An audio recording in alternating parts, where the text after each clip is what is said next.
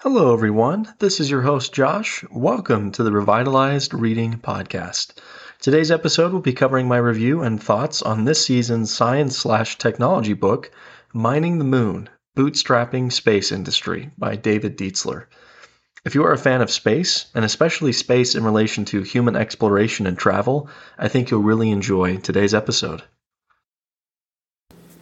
Mining the Moon was published in 2020 and the edition I read, the third edition, is 147 pages long.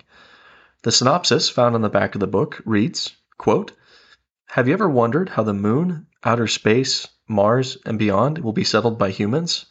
This book discusses the industrialization and settlement of the moon, our stepping stone to free space, Mars, the solar system, and ultimately the stars. It looks at the technical challenges of mining the moon for all sorts of materials to build solar power satellites, spaceships, and space settlements in orbit. Engineering students and professionals alike will enjoy this book, and so will technically minded people of all sorts. Who is David Dietzler? Sadly, there isn't a whole lot of information out there for Mr. Dietzler, but here is what Mining the Moon says about him. Quote, David Dietzler is a freelance writer from St. Louis, Missouri. He is a longtime space enthusiast, amateur astronomer, and member of the St. Louis Space Frontier, an award winning chapter of the National Space Society. Close quote. Mr. Dietzler has written seven books, Mining the Moon being the most widely known. His newest book is Settling the Solar System, which talks about the how humanity can inhabit all corners of the solar system. So, what is mining the moon all about? Simply put, this book focuses primarily on how humanity can utilize the moon in a multitude of ways, mostly mining, and for what purposes. There are 18 chapters, and I'll give a brief overview of each one. Chapter 1 Why Mine the Moon? While not the main focus of the book, Chapter 1 gives the reasons and the why for mining the moon, and ultimately starting a human settlement on the moon. Chapter 2 Lunar Money Matters. This chapter talks about the financial potential for companies and countries alike with things like rare minerals, research, and even tourism of the moon. Chapter 3 Lunar Resources. Dietzler explains the vast amounts of natural resources that are or might be present in the moon, everything from titanium, uranium, and even oxygen. Chapter 4 Bootstrapping. For mining companies, building infrastructure and even entire communities around dig sites can vastly improve the efficiency and profitability of mining ventures. The potential steps for this process are laid out in this chapter. Chapter 5 Special Lunar Materials and Products. Here, Dietzler points out how the moon's vast resources can be used almost immediately after mining. Examples given are magnesium based explosives, meteoric iron being used to create extremely high quality mining tools, and moon glass to help with infrastructure.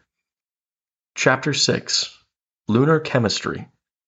This chapter covers the rather complicated subject of using the moon's other resources to create plastics. Dietzler explains that the Earth's plastics are largely created from fossil fuels, a finite resource whereas the moon has vastly more chemicals to produce plastic with none of the bad side effects. Chapter 7 Biomaterial In this chapter, Dietzler explains that biomaterial can be much more useful outside of food, specifically vegetable oil.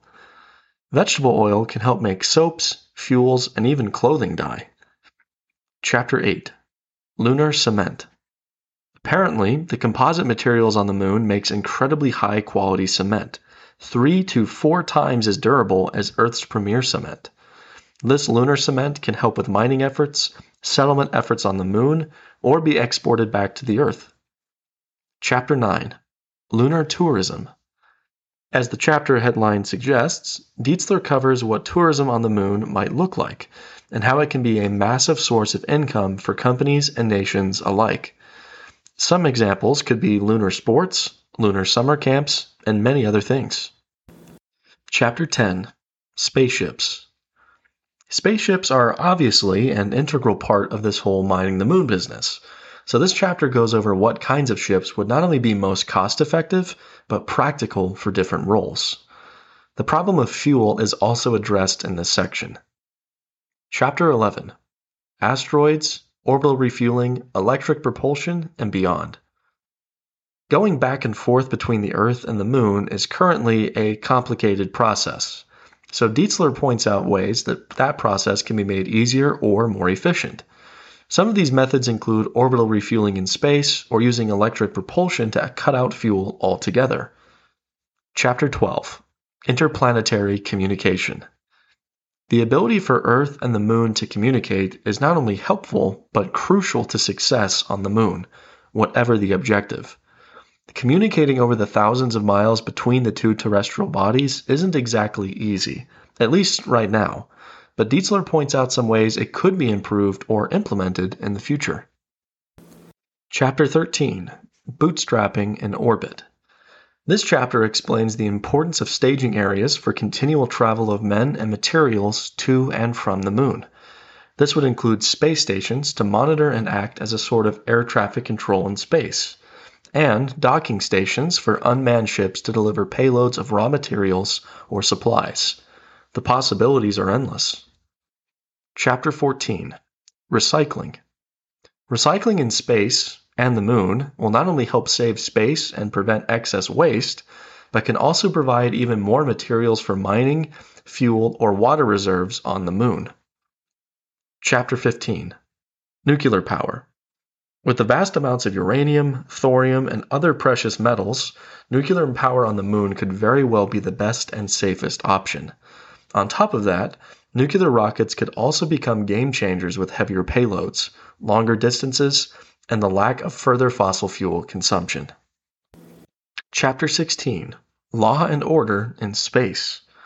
With entire settlements and corporations in space and on the moon, governance and law are rather important elements of the process.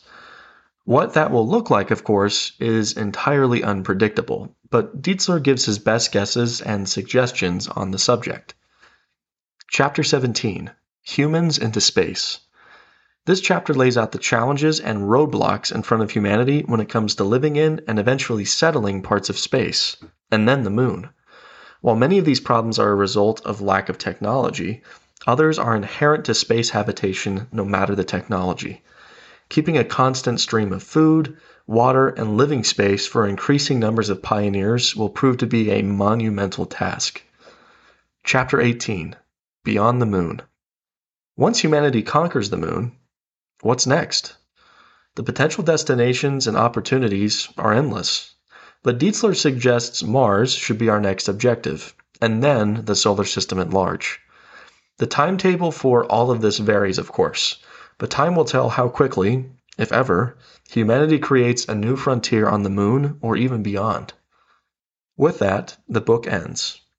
I very likely got some things wrong in this recap, and I certainly didn't do the book justice in its sheer volume of information, but hopefully this was a decent enough overview. So, how does Mining the Moon score for comprehension and engagement? As far as comprehension goes, I give the book a 7 out of 10. Many of the concepts and science jargon heavy portions were difficult to comprehend right off the bat. There are other sections I still would be hard pressed to explain very well, but overall, the book is understandable where I feel like it needs to be. For engagement, I think the score is also 7 out of 10. There are certain chapters I was really into and wanted to learn more. And then there were others that weren't that interesting to me. Altogether, though, most of the book had parts that I learned something or was interested in at the least. Now I want to share three different quotes from the book that house some really incredible information that I hope you will find just as interesting as I did. The first quote is on page 16. Quote, Lunar soil, regolith, or moon dust, is mostly oxygen and silicon along with iron, calcium, aluminum, magnesium, titanium, and traces of chromium, manganese, sodium, potassium, phosphorus, sulfur, and tiny amounts of many other elements. Now it's time for it also contains traces of hydrogen, reader reviews. methane. There are only CO, four reviews CO2, currently, but I'll read all nitrogen four from lowest by the solar to highest be extracted by the first review, millions which of tons is a one star, is from and heating Bales. it to about 700 degrees Celsius. Quote, or about 1300 degrees Fahrenheit. I just give one Close star quote. because I don't like that the author gave himself to me a five was just stars rating. really Close quote. kind of mind blowing how much material So, was actually I'm just only in the giving this basic quote any attention dust and the time soil of of the because moon. it was one of only Those four, and I serious elements five. that were listed off. Like On top iron, of that, this was I think this was a perfect time to make a just a lot of interesting elements that I had no of idea what not to say that prevalent on the surface and how not to so that was pretty cool to see for a book. just how much is on there and especially since he ratted himself out in the beginning and ultimately the fact that he hadn't even read it yet. to initially mine and then let the author's decision to rate it himself putting it in a huge true and heating it to, to 1300 degrees. star. that's and then just like that Boy, you have an yeah, entire soup of in some cases that's all, I, that's all that's all pretty cool say after that. On Just page yikes. 52, we read, quote, The next review is a produced on the review will probably contain impurities. They said, quote, and the free vacuum is interesting gravity to read old moon, speculation purification and a bit of old-fashioned engineering easier. in some cases. There will be no about air, what the moon, therefore, inner there will be no contamination by oxygen, human industry, nitrogen, in the future. or moisture. When a red slice of metals history, which is perhaps relevant and timely given the so large this is another smaller element connected several to the orders of magnitude again, that I didn't even think about. That Close obviously quote. the moon does not have an atmosphere. So I, am not air. Really can't verify air with all the elements and, that were just I mentioned. Can't oxygen, nitrogen, say whether or not the information in this review is well. true or not about all makes it so that whether this was old speculation in the purification process, especially given the fact that the book came out, won't be three years perfect. ago. Whereas in the like, moon, uh, now sure, it might not be perfect. There'll the be about science behind this and the theories and the plans. I just think that's a really cool specifically space travel. I wasn't changes all the of, time. Definitely. Do I think it you know that enough in three years supposed to be considered knows his obsolete? stuff? This is a small I, moment I of that. So I really don't. As know. if the first quote didn't. He really still recommended the book. Either. Just another cool piece so of information. It's not as if this was a terrible review. I never would have thought. Relatively negative. The final quote I, I want to share is on page 71. A lot quote, of it is outdated. Most of us who were young during the space race look forward to a which, 21st that century with true. regular there are and frequent flights where to the moon. speculation. And, if it does become Dietzler possible for 5 million tourists to visit the moon every pointing year, out when it is something that will require so, substantial habitable volume of this moon, review. Perhaps in maybe pressurized lava good, tubes. Maybe it's kind of not. Over the course of a 75-year lifetime, as many people as there are in the USA today review could Robert visit the Theodorson moon. says, quote, it's so an this incredible is just a book cool, with a wealth of information on a very niche interesting subject. retrospective. I'm subtracting a star because the readability has been quite difficult for so Mr. Dietzler, like myself, from what I understand. I really enjoy how Dietzler has really I, considered I everything not. from start to. I'm pretty sure that now. he is in his provides details of how all his ideas 60s, would work somewhere in that range. I think this book finally sold. So he was alive and potentially might even have a space elevator at some point in humanity's American landing on launching everything back and forth just isn't reasonable, especially when we have so many people people need heavy a particular idea and vision and of what on the moon. humanity's relationship Some with the parts get a bit silly, that, like the law and order aspect, constant calls for a federation human of settlements and all I get what he's talking about. And while that really hasn't this come is not to a fruition, casual book, since then it's a great reference and way to explain very space resource, very well resource may become the reality a little bit later. take place, and we just don't know. Quote. And just to think about the potential of millions of people going to the moon is pretty close to my feelings on the book in some cases as well luxury vacation, appreciate the or maybe even at some point a regular vacation. of what it's just a really well crazy thing to think and about. giving the broad picture of not only cool short term but long think term about the future of as well as some what might be and some of our I also appreciate this person's honesty in saying yeah there there are times where the engineering language is really difficult to follow and I very much understand and agree with that in portions. So yeah, I think that's a pretty solid review. I think it's pretty fair. It's generally, I think probably the best one, but we'll also read the last one and see what we think. For our final review, James Francis McAnanley gives his five star review. Quote, Everything you wanted to know about building on the moon. This book contains the information that you would need to establish a self sufficient colony on the moon from the minerals to build the concrete structure to the trace elements needed for agriculture this book tells you how to find them and how to get them from the soil. Close quote. Uh, this is a very basic and, and very brief review of a, much broader and, and deeper book. I don't think it's bad. I, I do think it's a very, very small picture of what the book is about. But he gave it a five star, so obviously he feels it was worth the read and enjoyable and had good information. So that's no problem there. Unfortunately, I wasn't able to find any peer or critic reviews for Mining the Moon. But if any of you out there can find one, please let me know so I can post it on the link below. For the G through R rating, I give the book the rating of G. It's perfectly fine for all ages, but because of the complex information, it might be best for older audiences to read it just for understanding's sake. How does Mining the Moon score overall? I think with all the factors I mentioned earlier, along with a couple of others I'll talk about here in just a second, this book is a 6 out of 10. So, for my final thoughts, I want to go over some of my negative critiques for the book, and then I'll finish off with the positive ones. So, starting with the negative, we have punctuation problems. So this is something that I haven't run into all that frequently. And let me explain a little bit further. So throughout the book, and it was relatively prevalent, it, uh, almost every page, if not every page, depending on how much I was paying attention on where I was reading, there were sentences or paragraphs that were missing punctuation that made it flow poorly. I am a a advanced reader. Not extremely advanced, not by any means. I'm not a genius, but I, I, read more than most people do, and that makes it easier for me to read. That's just what happens when you read more. So for me, if I'm having a moment where I'm reading and I get lost or have a, a, a struggle to understand something or get stuck, and it's not because of a concept that's being shared, but it's because of the structure of the sentence or the paragraph, that's not good. And it happens a lot in this book. And there's essentially basically two culprit, culprits at play. It could either be David Dietzler, the author, that this was more or less basically a rough draft that was just published. I feel like that's probably not the case, at least I hope it's not. And then the other alternative is that editing really dropped the ball on this one. and that happens a lot for newer authors that don't have massive budgets, for really good editors that can go through and do a thorough job. I don't know which one it is. I have no evidence to suggest which one it is.